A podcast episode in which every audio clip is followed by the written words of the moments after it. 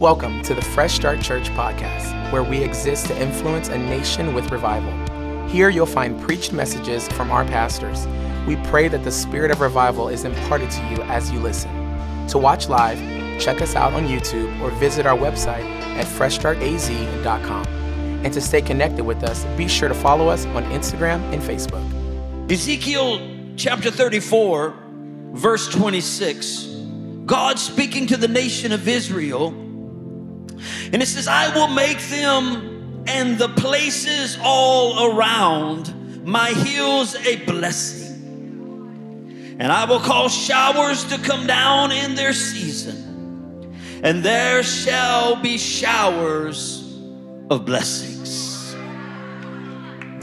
I come this morning to talk about the cloudburst of blessing. 2.0 because I had preached this before. But this is the better rendition of it today. Upgraded, fresh revelation. Father, speak to us clearly. Let us understand, O oh Lord, the necessity of the blessing of heaven upon your people during this season on the earth. And I thank you for it, Father. In Jesus' name. And the church shouted. I said, the church shouted. Amen. God bless you guys. Thank you so much. Great job today. Let's let our praise team and band know we love them. Thank them for the price they pay to carry us into the glory and the presence of the Lord. So, the context of the scripture I just shared with you is specifically applied to Israel. But it states a divine principle which I believe that believers of all times have the right to appropriate. So I want to just take a few minutes and try to paint us a picture of what the promise of God is to his children just to understand the magnificence of this promise, we have to understand this word showers. It says here, I will make them a place, I will, I will make them and the places all around my hill a blessing, and I will cause showers to come in their season and there will be showers of blessings. This word showers here is the Hebrew word ageshem, and it means to rain violently. It means a heavy downpour.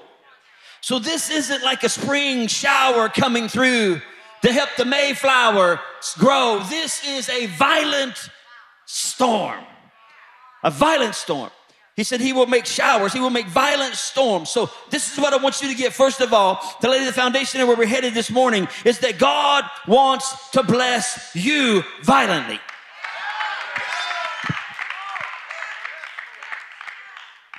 When you talk about violent rain, you understand it's the same word that was used when Elijah prophesied. There, he said, I hear the sound of the abundance of rain. He was saying, I hear the sound of a violent rain. I hear the sound of a violent storm. It's coming in the spirit realm. And I want you to know today, I have come with my spirit filled with the sound of God wanting to bless his people violently. This violent rain is the rain that was poured from the windows of heaven. Malachi 3:10 See if I will not open the windows of heaven and pour out for you such a blessing, such a violent blessing, such a violent rainstorm that there will not be enough room for you to receive it.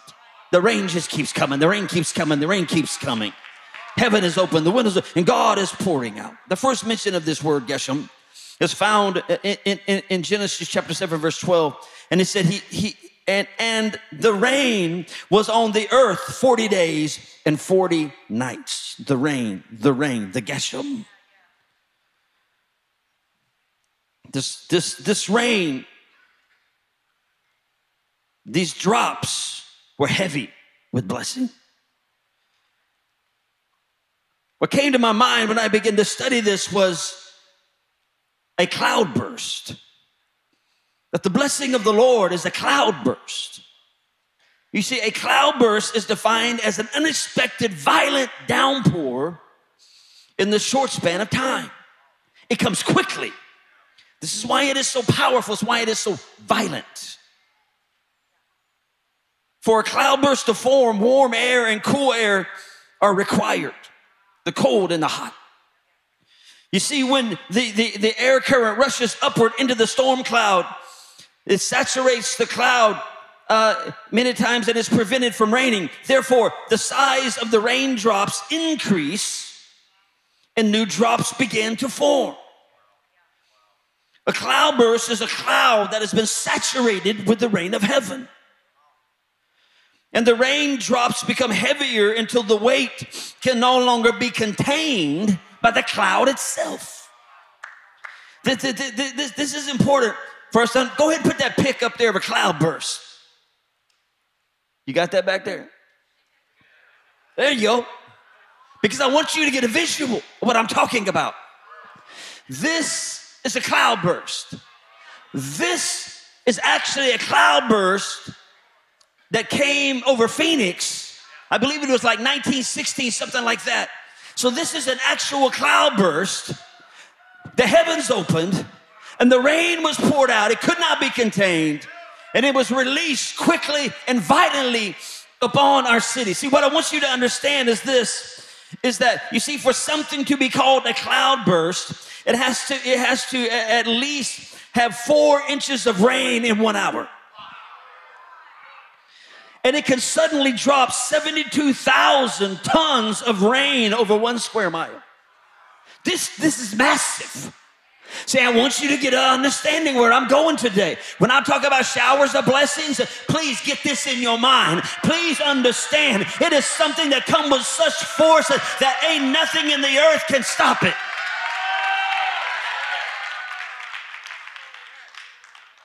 So now that you have a vision, a vision of a cloudburst of blessing and a revelation of what God wants to pour out upon us. I, I want to talk about blessings for a few minutes. I want to talk about blessings for a few minutes. I'm going to talk about Ephesians 1 3. Blessed be the God and Father of our Lord Jesus Christ, who has blessed us with every spiritual blessing in heavenly places in Christ Jesus. You see, as a child of God, there, there are two kinds of blessings. There is what we call the primary blessing and the secondary blessing. The primary blessing is spiritual. Paul here is talking about the fact that, that we, as the children of God, have already been blessed already. He's talking about us who have, who has been blessed with every spiritual blessing in heavenly places in Christ. This word blessing here in Ephesians 1 3 literally means, is, is taken from the word eulogy. Eulogy. And so it means to speak well of someone. So what we see here then is this God is acting, the acting one in the text, that, it can say then that God has spoken good things about us. So everyone in Christ Look at me. Everyone in Christ, God has spoken good things about you. In other words, God has eulogized, God has blessed you.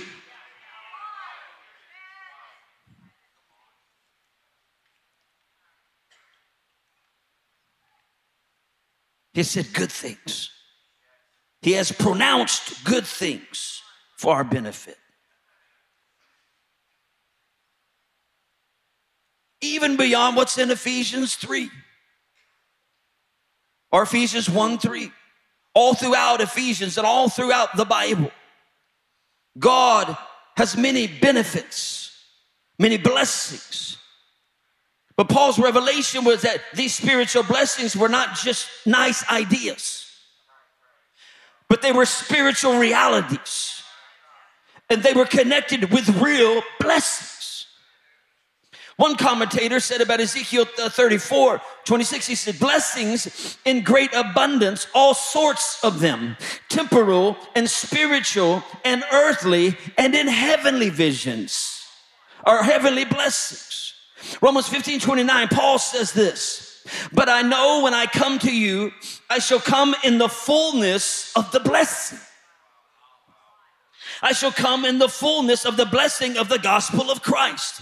That phrase, fullness of the blessing, watch me, it means greatest level and highest degree. Paul said, When I come to you, I will come. And I prayed that when I come, that the fullness of the blessing of the gospel of Christ, every blessing that you get from being in Christ Jesus, will come to you at the greatest level and at the highest degree. And as your pastor today and an apostolic father over this house, I pray and I stand and decree, may the greatest level and the highest degree of the blessings of the gospel of Christ come to you. Somebody shout yes. I was talking about unlocking supernatural blessings, spiritual blessings, spiritual blessings. I'm, if I began today, we could go on and on and on and on. Paul's revelation was, though, that, that he had already received them and that he refused to live without them. He understood that we have all of these blessings. They must be appropriated by faith through obedience out of worship.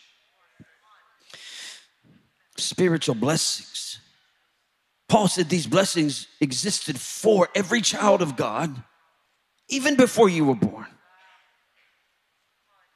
I don't have time to deal with all that.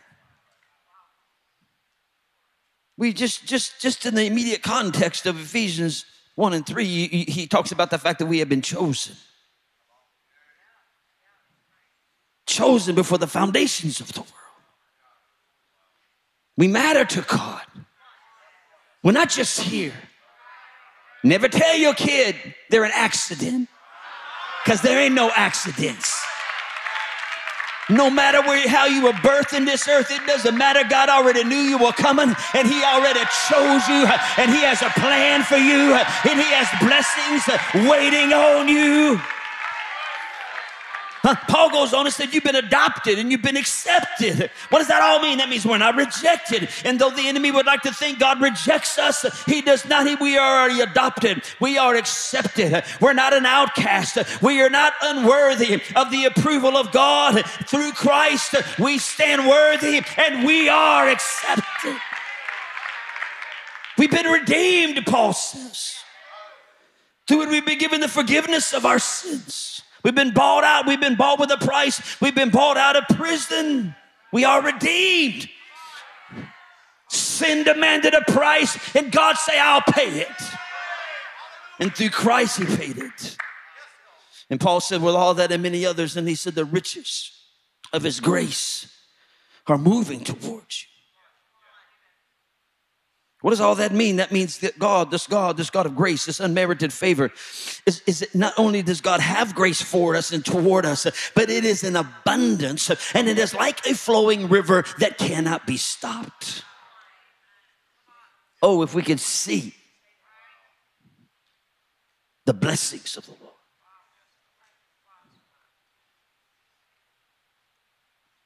See, the root of every spiritual blessing I'm taking time to do this so I will not be misunderstood. That the root of every spiritual blessing lies in the spiritual realm.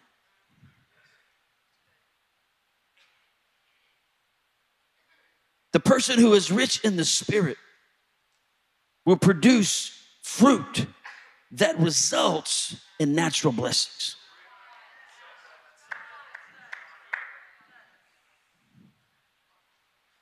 See, every spiritual blessing comes from God in Christ by the Holy Spirit. Just a few things I mentioned, they come to us by revelation through the Holy Spirit. And one aspect of revival that many people miss is that when a revivalist comes into the revelation of their identity in Christ, they won't settle until they're living in that reality. This is what makes you different than everybody else. Some people, no, no, no, no. Most people will shout about spiritual blessings, but live without it. But a revivalist says, if it's mine, I refuse to live without it. If it's mine, I'm going to take hold of it in Christ Jesus. I refuse to live my life with When you talk about something being spiritual, you're talking about the fact that it has the properties and the characteristics belonging to the Holy Spirit. Spiritual blessings. Somebody shout spiritual. No, I said shout it spiritual. And so there are spiritual blessings. That's that's that's primary blessings. And then there are earthly blessings, secondary. Unfortunately, many, many of us have flip flopped. We pursue the earthly while the spiritual lays. Our Bible says in Second Corinthians, I'm going to give you a lot of scripture today. The Bible says in Second Corinthians 9 8, and God is able to make all grace abound toward you, that you always having all sufficiency in all things may have an abundance for every good work. I love, I love the, the, I believe it's the Amplified Bible translation If you're here for the word grace. And God, shall, God is able to make all grace abound towards you. In, in, in the um, Amplified Bible, it says the sum of all earthly blessings. So God is able to make the sum of all earthly blessings abound towards you. So we see here, then we understand Paul here is not talking about spiritual blessings.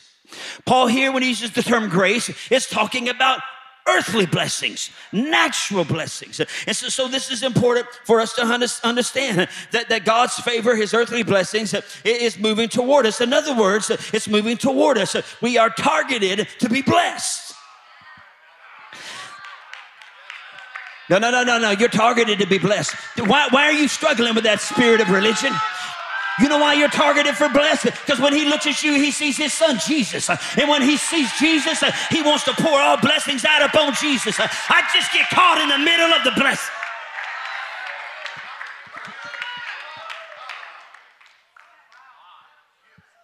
See, spiritual pursuit. Now, this is important to where I'm going today. Spiritual pursuit creates in us the capacity to handle earthly blessings. I'm, I'm going to say that again. Spiritual pursuit creates in us the capacity to handle earthly blessings. They're moving toward us, they're abounding toward us. God is releasing them toward us. My pursuit, my, my position as a true, authentic revivalist creates in me, or should create in me, the capacity to handle earthly blessings. Well, watch Luke 16 11. I told you I'm going to give you a lot of scripture. Therefore, if you have not been faithful in the unrighteous mammon, who will commit to your trust true riches? If you can't handle a $20 bill, Why should he load you up with the greatest riches of heaven? If you ain't got enough sense to know what to do with a $20 bill,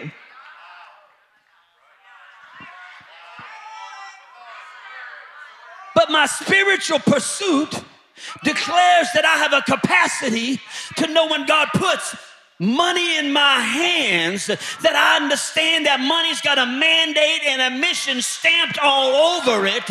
It's not for me, it's that God wants to move it through me. Watch this Matthew 5 3. Blessed are the poor in spirit, for theirs is the kingdom of heaven. Now, I think if you've been around here very long at all, you understand, we've, we've talked this enough, you understand that the most valuable things in life cannot be purchased with money. That's why there's multiple billionaires that lived empty, hollow lives. They can buy anything and everything, but they can't buy what's most important. You can't buy a relationship with God, it's not for sale. You can't buy the joy of family and friends.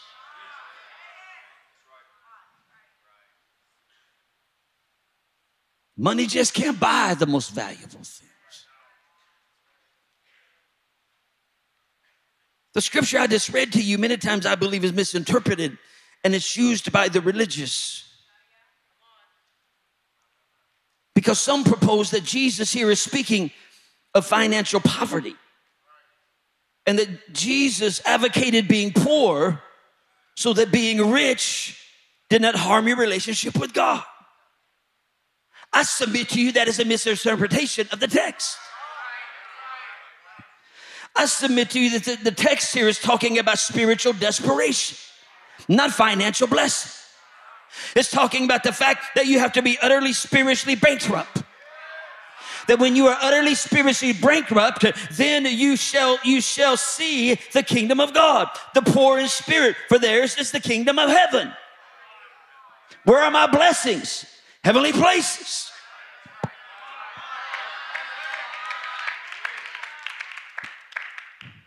I, am just trying to help somebody out that, that, we, that we need to understand. Go to, go to 2 Timothy. Uh, no, First Timothy.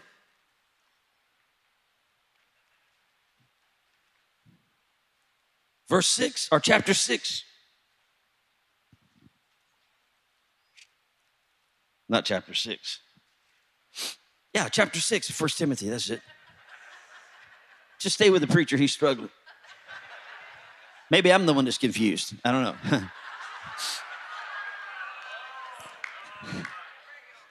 okay, are y'all ready for this? But those who desire to be rich fall into temptation and a snare, and into many foolishness and harmful lusts, which draw men into destruction and perdition. Now go over to verse 17. Command those who are rich in this present age not to be haughty nor to trust in uncertain riches, but in the living God who gives us richly all things to enjoy. Let them do good that they may be rich in works, ready to give, willing to share, storing up for themselves good foundations for the time to come that they may lay hold of eternal life. Now, I don't have time to work all of this out right here, but this is what I want, want you to understand. It's okay to want to be rich. Don't make that your goal in life. That should not be your primary goal. So it's okay to want to be rich, but you got to know the difference and being rich and being enriched. We don't want to be rich so we can just use our money for anything and everything. We want to understand we want to be enriched by what God puts in our life so we will use it to be a blessing to the world around us. The spirit of poverty is a strategic stronghold to keep the church broke, busted, and disgusted. I just, it, it takes no faith to be in lack. It takes no faith to be broke. It, it, it's really selfish for us to settle for just having enough for me, myself, and my three. But we have to understand that we have been given a capacity to walk under a blessing spiritually and earthly that we might be a blessing to those around us. And especially to the kingdom of God and moving the kingdom forward. Somebody say yes. I'm trying to move. I hope, I hope, I hope you're getting this because you see, you can't be used in the supernatural with a poverty spirit. Why? Because you can't be trusted to handle true riches.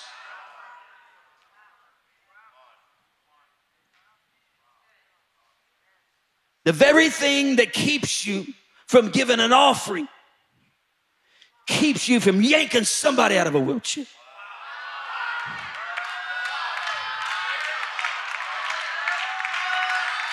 You think you're going to see the work of the Holy Spirit in your life, and you all you can do is get that $20 bill and it's squeaking when it comes out of your hand. I can preach like this because I don't need your money and I'm not after your money and I'm not looking for your money today. I'm looking for some revivalists that understand the context of the times in which we live demands that God has some people that know what to do with money.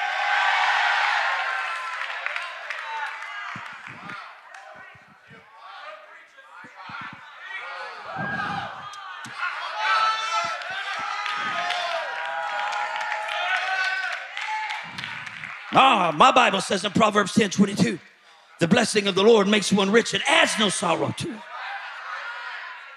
The blessing of the Lord makes one rich and adds no sorrow to it. You can be rich and not be screwed up.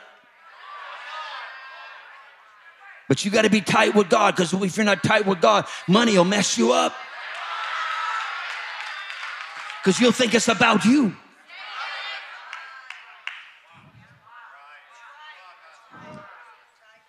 That's why people got money get weird, man. They're a lot like trying to control the world. I'm gonna control the world. I'm gonna give everybody a shot.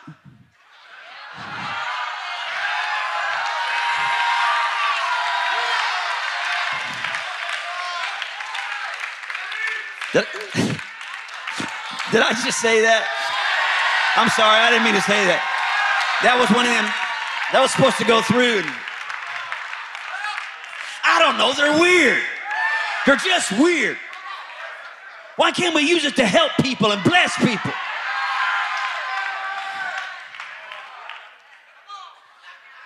So, so, so with all that said, I gotta hurry.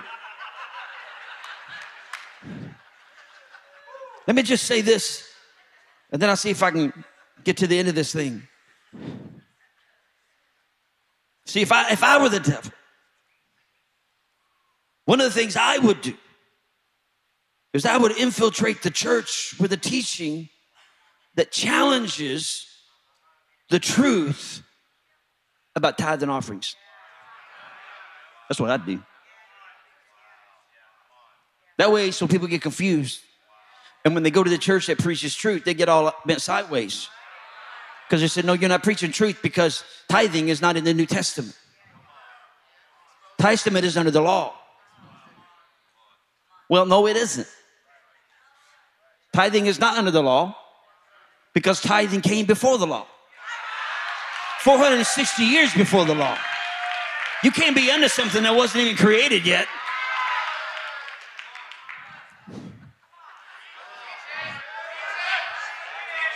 We know this, and I don't have time to go to the scriptures, they're all up there. But in Genesis 14, 18 through 20, we know this. This is where Abraham ha- had an encounter with uh, Melchizedek, the high priest, after he had gained the, the, the fruits of battle, and he was bringing the tithe to Melchizedek. And he brought the tithe to Melchizedek. And when he did this, this is, this is the first mention of the word tithe. Therefore, it wasn't under law. Abraham didn't have to do it. Abraham did it out of faith and love for the the blessing of God. And he came and said, I've got to take this to the high priest.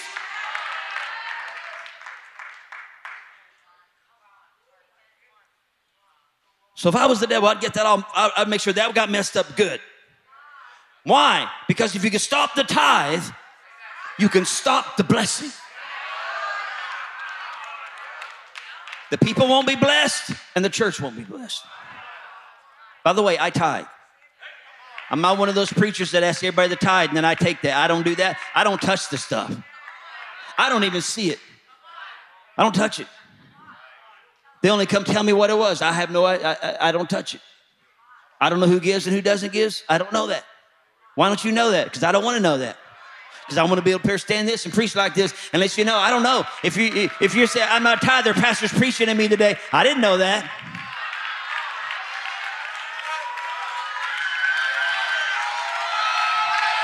Holy Ghost may know that. It's none of my business. It, it has no effect on my life whatsoever what you do with your tithe. It does everything to your life, it means everything.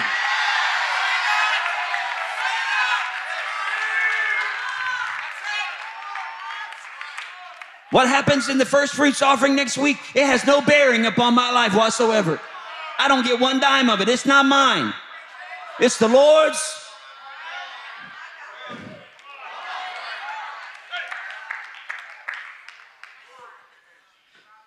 I do need to read this one Deuteronomy 26.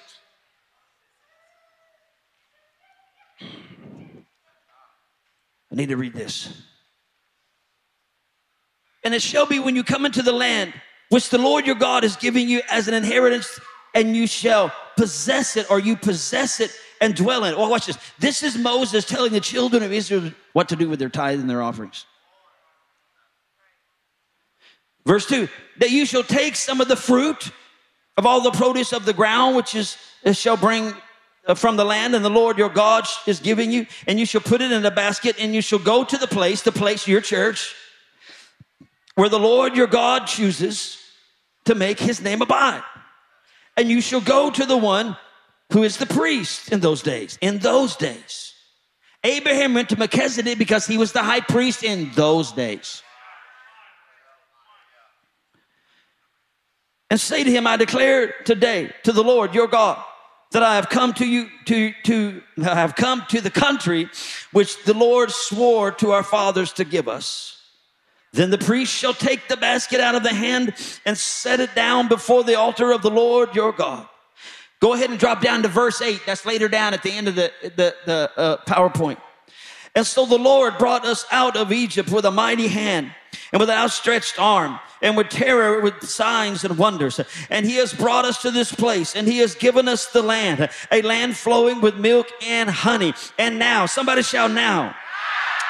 And now, behold, I have brought the first fruits of the land, which you, O Lord, have given me. And then the and then you shall set it before the Lord your God and worship before the Lord your God. So you shall rejoice in every good thing. Everybody shout good thing which the Lord your God has given to you and your house and you and the Levites and the strangers who are among you. This, this is what I want you to see. So God begins to explain to the children of Israel uh, what, what to do or what, uh, what to do with their tithe. He's explaining to them what to do with their first fruits. And he's telling them that you need to take it to the one who is the priest in your days. Well, I don't have time. I was going to break it all down, but let me just say it like this. This is what we have to understand today. Your high priest is Jesus. I ain't got time to take you on a scripture trail, but I can show you through the book of the book of Hebrews where Jesus is our high priest. And so I just want you to know when you bring your tithe here in a minute, and next week when you bring your tithe and your first fruits, you ain't bringing them to no man. You're bringing them to your high priest, who is high priest in the order of Melchizedek.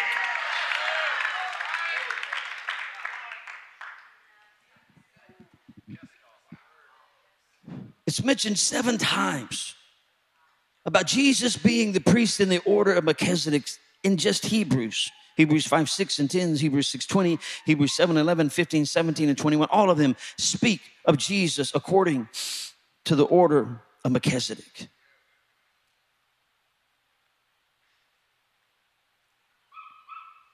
Melchizedek was not under law. Therefore, we are not under law. We give out of grace. If you want to know what Jesus is doing, part of what Jesus is doing today as high priest, according to Hebrews 7, is he is receiving our tithes and offerings and releasing the blessing. He receives the tithe, he receives the offering, and he releases the blessing. You give here, but he receives it there. Get a vision, get a revelation when you drop your money in that bucket. It may be going in a bucket right here, but it's going before the altar of God. It's a holy thing, it's a pure thing. Good news because I can take it and I can't do anything with it. He can take it and bless it.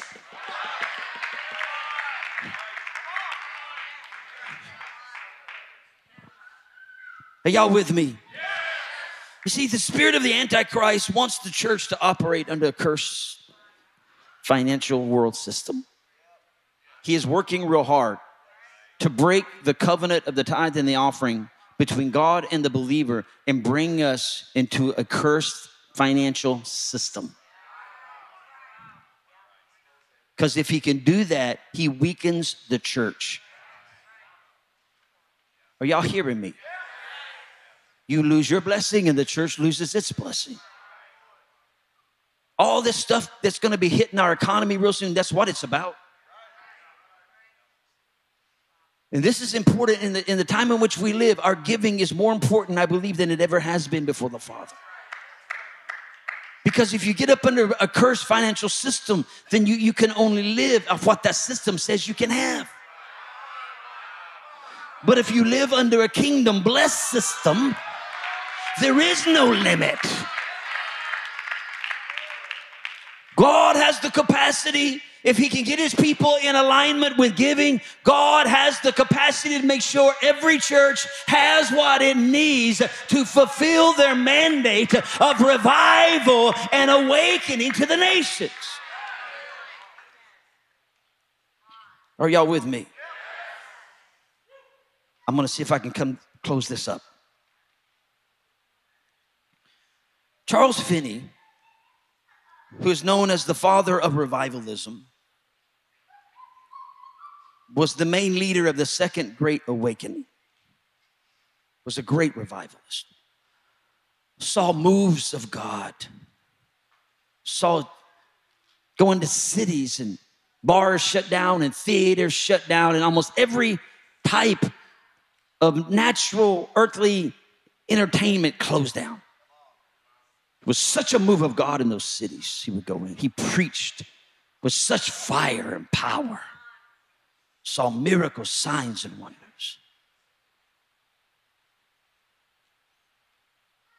One historian said that he unleashed a mighty impulse of social reform by insisting that new converts make their lives count for the kingdom of God. Himself wasn't just a revivalist, but he was a reformist, like we heard about last week.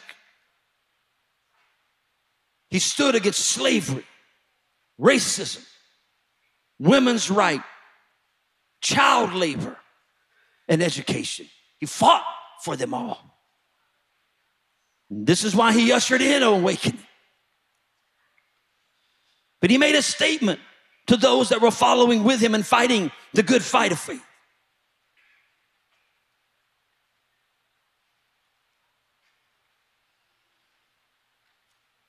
He said, while at the same time, as they were seeing reformation come to the nation, he said, Do not allow your reform efforts to replace revivalism. You see, he was first and foremost a revivalist because he understand that reformation without revivalism is humanism. Man trying to become God to solve man's problems. But revivalists are those that carry the weight and the wisdom and the understanding and the power and the fervency of God into places where there needs to be social reform. I'm gonna bring this together. Just hold on with me. And they're gonna bring and, and, and they come and then the revival within them, they become revivalist or they begin to manifest what is called revivalism. Revivalism and increase of spiritual fervor in a local church with global effect. In other words, where there there is true revival that gives birth to revivalists, those revivalists will go to the seven mountains we heard about last week and they will bring down those principalities and powers. They will rise to those places of influence and they should, and one of those is the financial mountain. I just want to break religion off you and say, don't be afraid of the blessing of the Lord. Okay, I said all of that to bring us to this. Finney, this, this father of revivalism, wrote a book many years ago. It's a powerful book. And it's called Lectures of Revival. Because he, he, he, he opened up a college in his late, later years so he could produce revivalists and reformists. And one of the chapters on his lectures of revival was called Hindrances to Revival. Probably gonna have to preach this sometime. There's 14, 14 of them, I'm gonna give you one. And I couldn't give you the whole thing, so I kind of pieced it together, but watch this. You get the point. Number 10, hindrances to revival. Oh, by the way, one of my favorite one was is that you stop breaking down the people of God. I'm just saying. He said they need to be broken down about every three weeks. Break us down, build us up.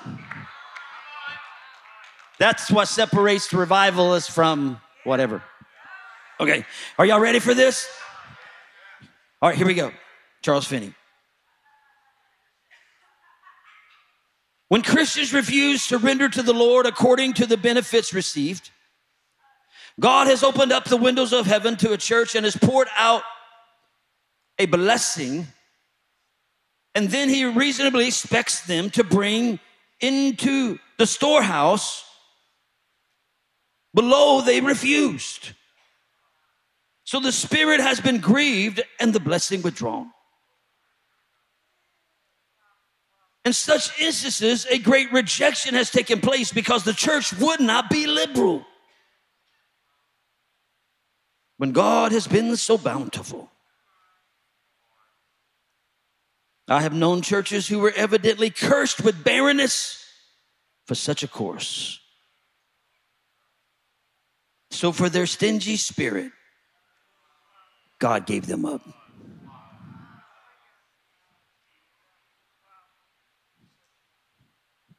You said, I just want to come have revival. Not only do we pay the price in spiritual pursuit, but we must also be willing to pay the price of financial responsibility. It seems a little awkward for me to stand up here and preach like this because this house is so blessed. I stand up here this morning and we lack nothing nor need nothing because God has blessed this house. There is a faithfulness in this house, there's a generosity in this house. But I have to let you know the enemy is sneaky. And if there's one thing that he wants to do is he will he will come and try to steal the financial harvest that God has promised over this house and God has promised over your house. The reason I'm reading all of that to you and talking about all of that is I want you to understand one last thing, and that is this: the one, and, and, and that is this: uh, that first fruits is an activating force. There's showers of blessing waiting upon us this year. I said there's showers of blessings waiting on us this year. But, but next week, I want you to come up in here, not with some raggedy, not thought about, prayed into offering. I want you to pray and I want you to seek God. And I simply ask you to obey Him. If He tells you to give a dollar, give it with praise, give it with worship, and give it out of honor and a sacrifice. If He tells you to give a hundred thousand dollars, come up in here with a praise praise in your mouth. Come up in here with glory on your lips.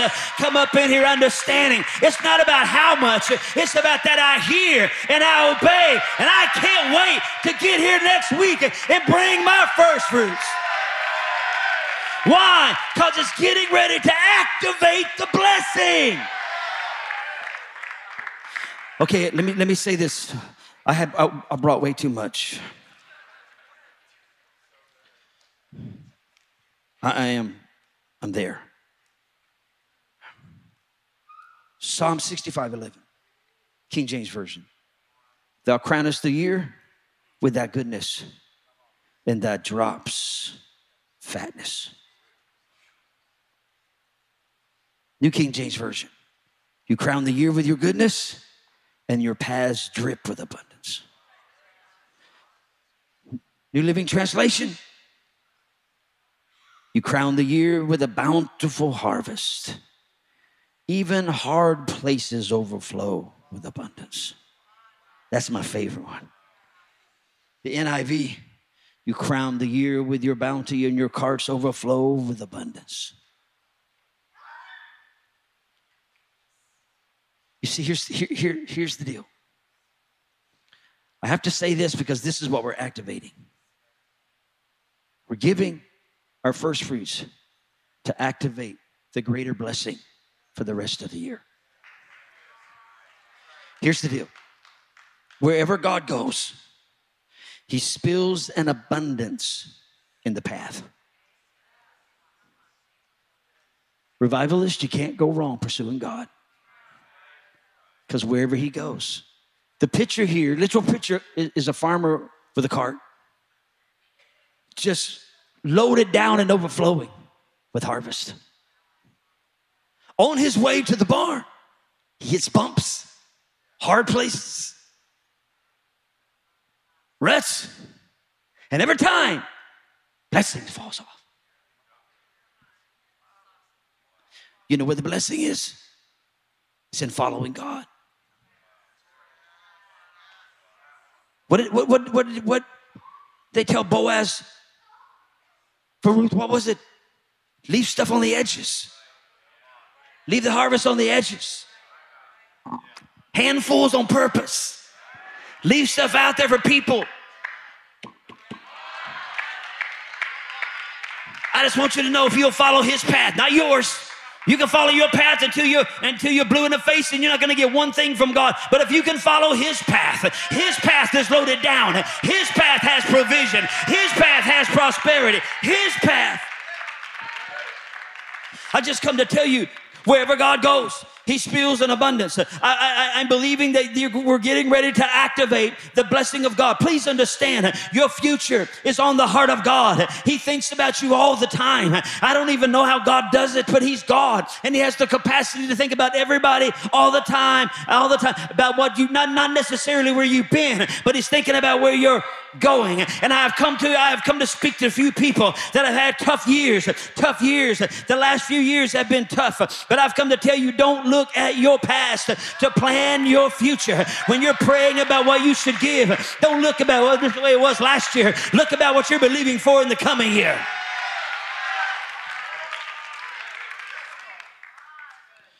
Because in the eyes of God, we are somewhere and we are more blessed spiritually and earthly than we are right now. Because here's the deal I have to let you know this. There, there are plenty of things that this year will throw at us. There will be hard places, there will be bumpy roads. They will challenge our spiritual blessing and they will challenge our financial blessing. I'm trying to get you to break loose from a cursed world system that almost all of us have our faith in. So it will come. And when these bumps in the road come, they have come to take away our peace, take away our joy, take away our health, take away our wealth, take away our protection, take away, there, there, there are many forms that will come in tests and trials and tribulations.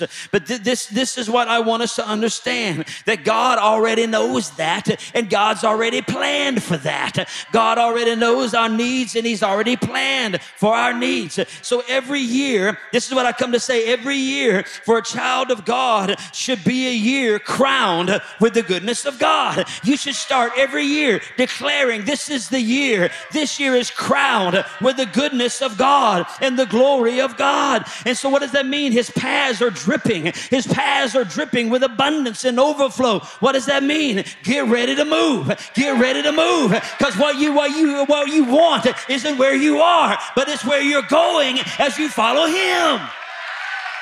Somebody shout yes. Get up on your feet and shout, Yes!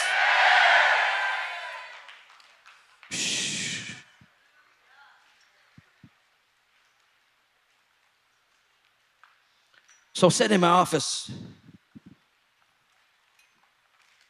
uh, a couple weeks ago, maybe, and I had a couple Bibles sitting out in the, well, sitting in, in a chair in my office, just kind of trying to relax my back a little bit. And so I had a Bible, two Bibles sitting there, and a notebook, and I was just praying. And I opened, I opened, I think it was the New King James Version. I think it was this one. I just opened it. And, it opened to, to Job 8 7. And it caught my attention. And, and it's one of Job's friends prophesying to him. Y'all know his friends weren't, they weren't very prophetic.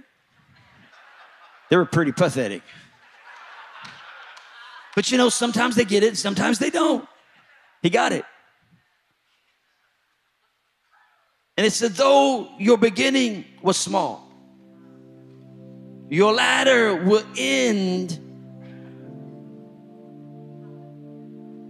with increase abundantly. Another translation says,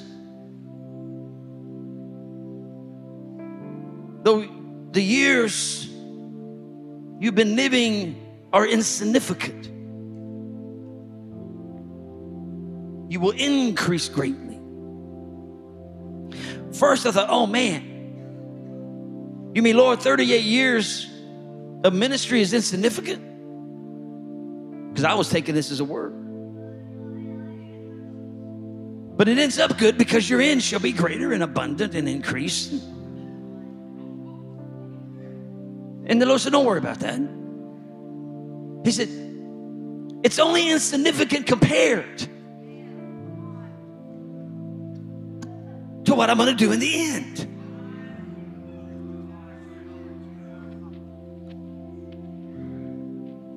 I believe it's Ecclesiastes that talks about the end of a thing is better than the beginning of a thing. What a great time as we bring our first fruits offerings next week and i need you to if you i need you to come i need you to have an envelope i need you to write. If you can put the offering straight up in the envelope that's great. If you're still going to give online that's great. I want you to fill out the envelope put your name on there and put gave online and the amount. Why are we doing that? Because it says to bring it. You to bring it. Now i'm not your high priest. We, we established that jesus is the high priest. But i'm going to stand here as the apostolic father of the house with a basket in my hand to receive your first fruits offering. And then I'm going to release the prayer of the priest and release a blessing over you. And I've come to declare that the end of 2022 will be better than the beginning.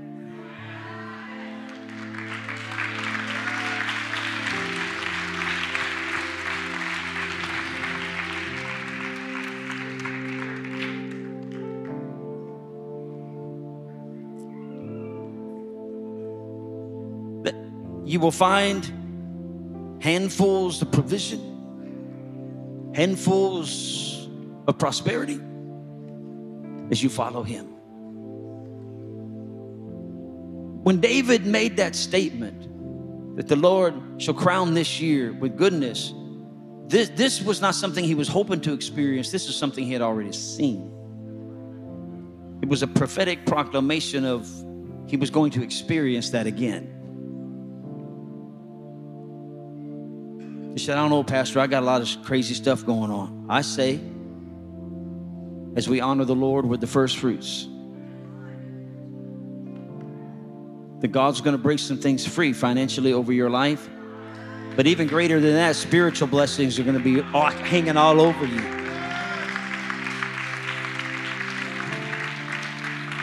I'm saying that, but I, so I want us to come with a level of soberness, not, not, not sadness, but intentionality next week okay?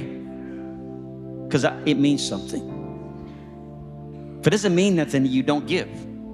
It, it doesn't matter to me. Except I want you to see the blessing of the Lord. That matters to me. But I have no control over that. You do.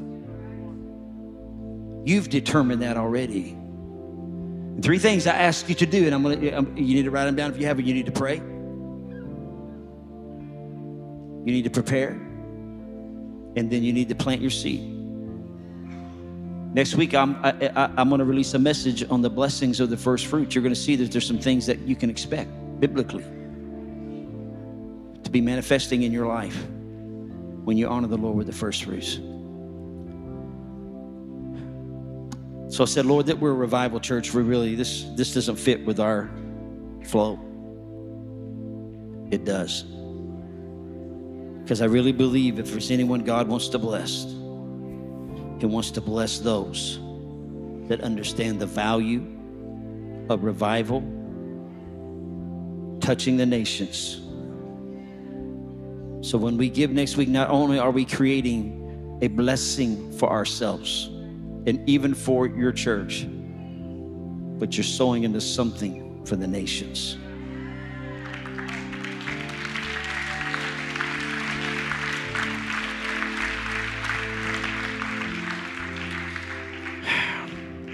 Hallelujah.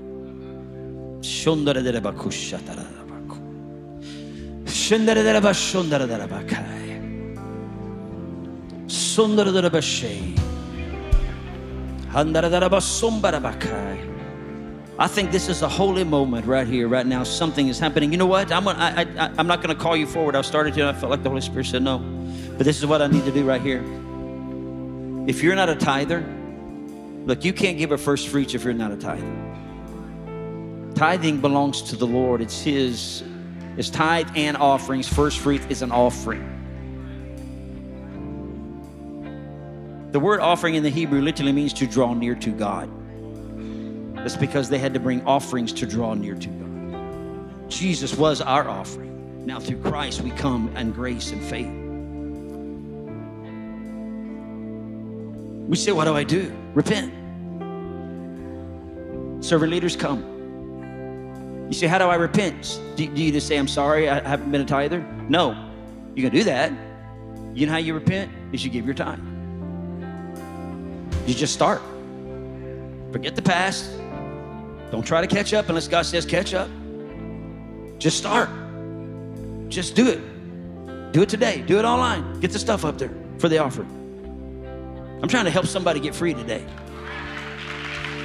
I'm trying to help somebody position themselves to receive from the Lord. Now, look, if you're first time, second time, third time guest, you're here, and look, this is about the only time ever that I talk about tithe and offerings. Sometimes when we're giving it, we'll, we're receiving it, we'll say something. I'm not a money hungry after your money. I told you I don't touch it, I don't get it.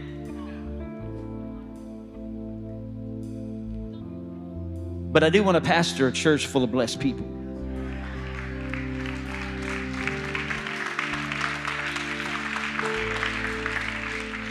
You said, what about the what about the broke people? I want to pastor them too. Matter of fact, I want to help them get blessed. Just because you're broke today don't mean you have to be broke your whole life. I've been broke before.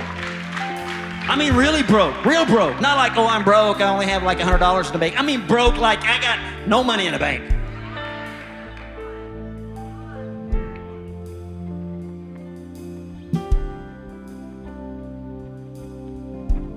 How did you get out of that? Just gave. It wasn't much, but I gave what I could give. For sure, the tithe, and if I could scrape together an offering, I brought it to the Lord. We did it. Week after week after week after week after week after week. And then just kind of one day, like, wow, I'm blessed.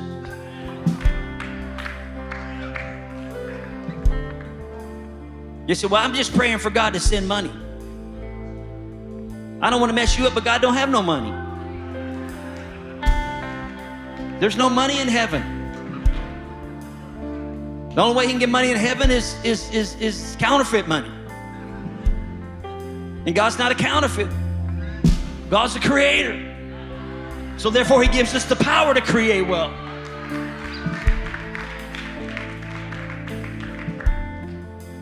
Stop waiting on the money, go get a job start tithing. And if all you can do is give $10 a week, do what you can do. How come you talk like that? Because I love you and I want to see you blessed. Okay, we're going to receive an offering now. And then after the offering, you're going to be dismissed. Amen. I'll let my wife come up here and close us out in prayer. So, Father, I thank you this morning for your word that is true. You are a blessing God, and I don't care what religion says. And Lord, I, we understand, we understand not everybody's going to be millionaires, not everybody's going to have everything, but Lord, we can walk underneath the blessing of the Lord.